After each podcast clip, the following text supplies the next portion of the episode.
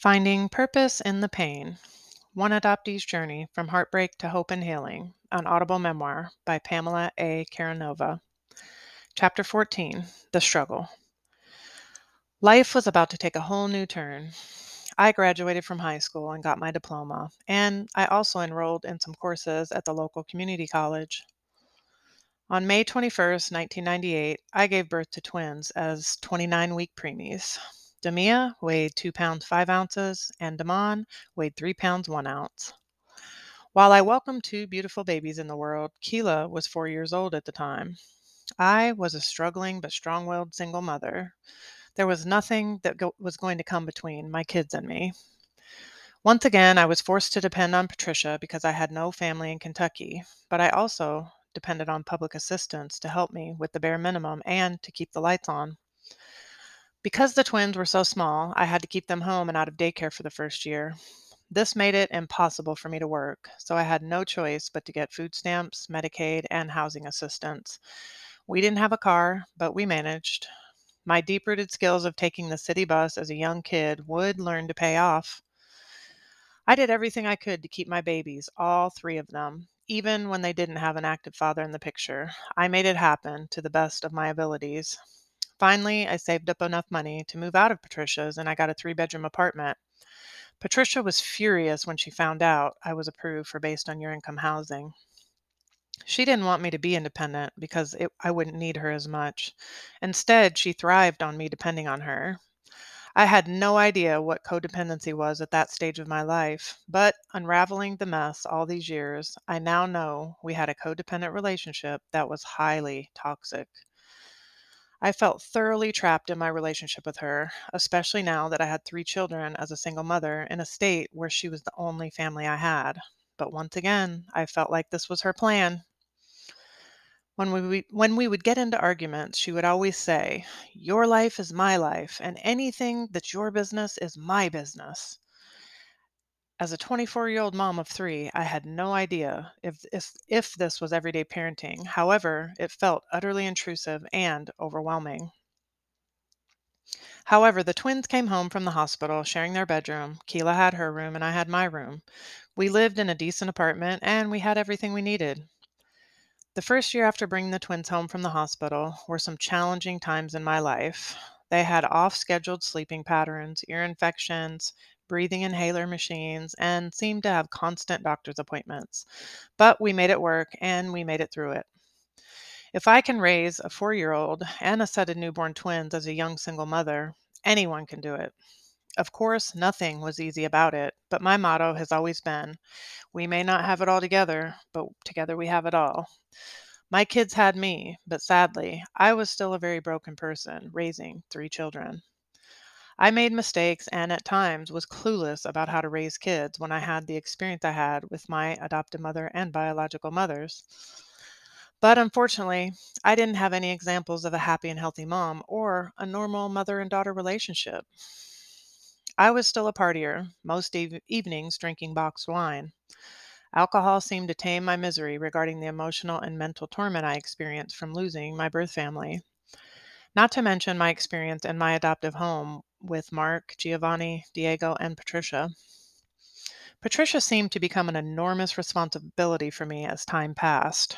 Her home was always filthy, just like it was when I was a kid. Even after moving out, it was my responsibility to help her keep her place clean in exchange for her helping me with the kids. She seemed to move a lot, and it was my job to pack up all her things, gather my friends, and load the truck, and help her get settled in the new place. Let me not forget that it was always my job to go to the old places and clean them up to get them up to par so they could be re rented so she could get her deposits back. My job was to come to the rescue when she found her dead Old English sheepdog on her basement floor from neglect. Any random task she needed to be done was always my job. It was all on me if something broke or if something needed to be put together. When she had hip replacement surgery, it was my job to caretake her back to health. I bathed her and ensured she got where she needed because she couldn't drive her car. Patricia was almost more of a responsibility than my three kids. She continued with her habit of staying up all night, sleeping half the day, and her pill addiction increased significantly after she had a hip replacement. The doctors gave her endless pain pills, and she was completely wrapped up in the treatments of the doctors and the medical industry. Anytime she was in the hospital or ER, I was the sole one for being in charge of caretaking for her before, during, and after she went and was discharged. While she graduated to get her RN nursing degree, she had issues at every job she worked. She was written up for falling asleep while working the night shift. She was fired more times than I can count from various nursing positions, which created a substantial emotional fallout that somehow I was responsible for managing. One of the many memorable events was when I received a call from her supervisor. They let me know that they had let Patricia go as a staff member, and she was currently on the floor crying hysterically in the nursing director's office. They wanted to contact me because I was her only emergency contact. Little did they know this wasn't the first shit show. At that time, I was exhausted with Patricia, and there was nothing I could do about getting her up off the floor of her boss's office, especially when she was hysterical in the middle of a meltdown.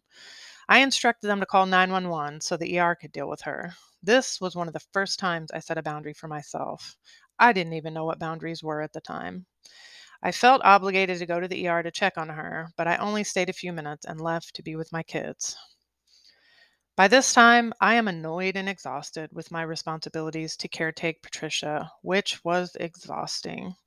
But I owed her for helping me with my kids, and I couldn't survive raising them without her. And she made sure she let me know continually. So it was a total you help me, I help you relationship, but not by my choosing. There was no one in Kentucky helping me take care of Patricia, and at the end of every day, I was entirely indebted for taking care of her and all her wants and needs. So, really, I had four kids, but Patricia was an adult who couldn't take care of herself.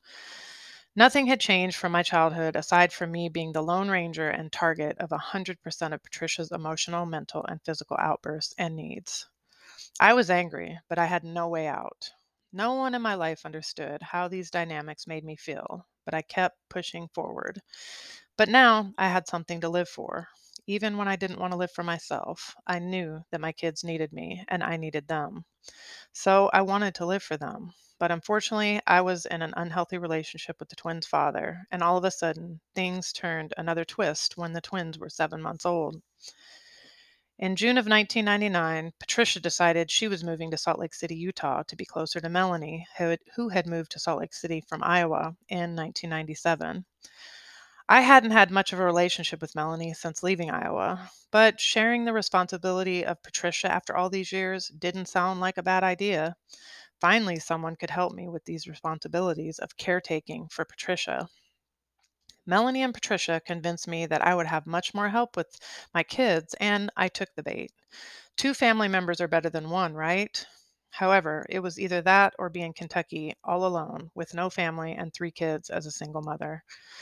I lacked the confidence or strength to believe I could stay in Kentucky and care for my kids as three small children with no family at the time.